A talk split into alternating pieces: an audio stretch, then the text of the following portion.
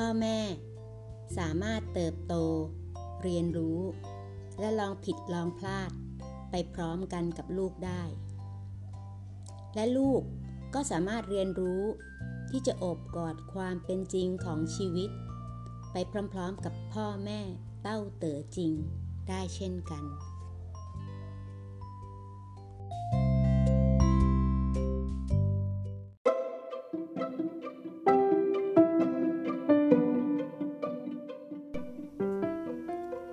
เป็นดังเต๋า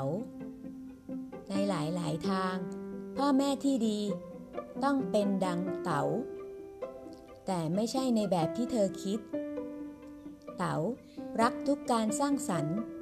แต่ไม่หาทางควบคุม เต๋าหล่อเลี้ยงทุกชีวิตในทุกที่ แต่ไม่ตัดสินชีวิตนั้น เต๋าใส่ใจทุกผู้คน แต่ไม่ยึดมั่น หรือครอบครอง เธอจะรักโดยไม่ควบคุมได้หรือไม่ เธอจะหล่อเลี้ยง โดยไม่ตัดสินได้หรือไม่ เธอจะใส่ใจ โดยไม่ครอบครองได้หรือไม่ แน่นอนสิ เธอทำได้ เมื่อนั้น เต๋าจะไหลผ่านตัวเธอ ว่าเธอจะเคยได้ยินมาเช่นไร พระเจ้านั้นไม่ควบคุม ตัดสิน หรือครอบครองคำว่าพระเจ้าที่พูดพูดกัน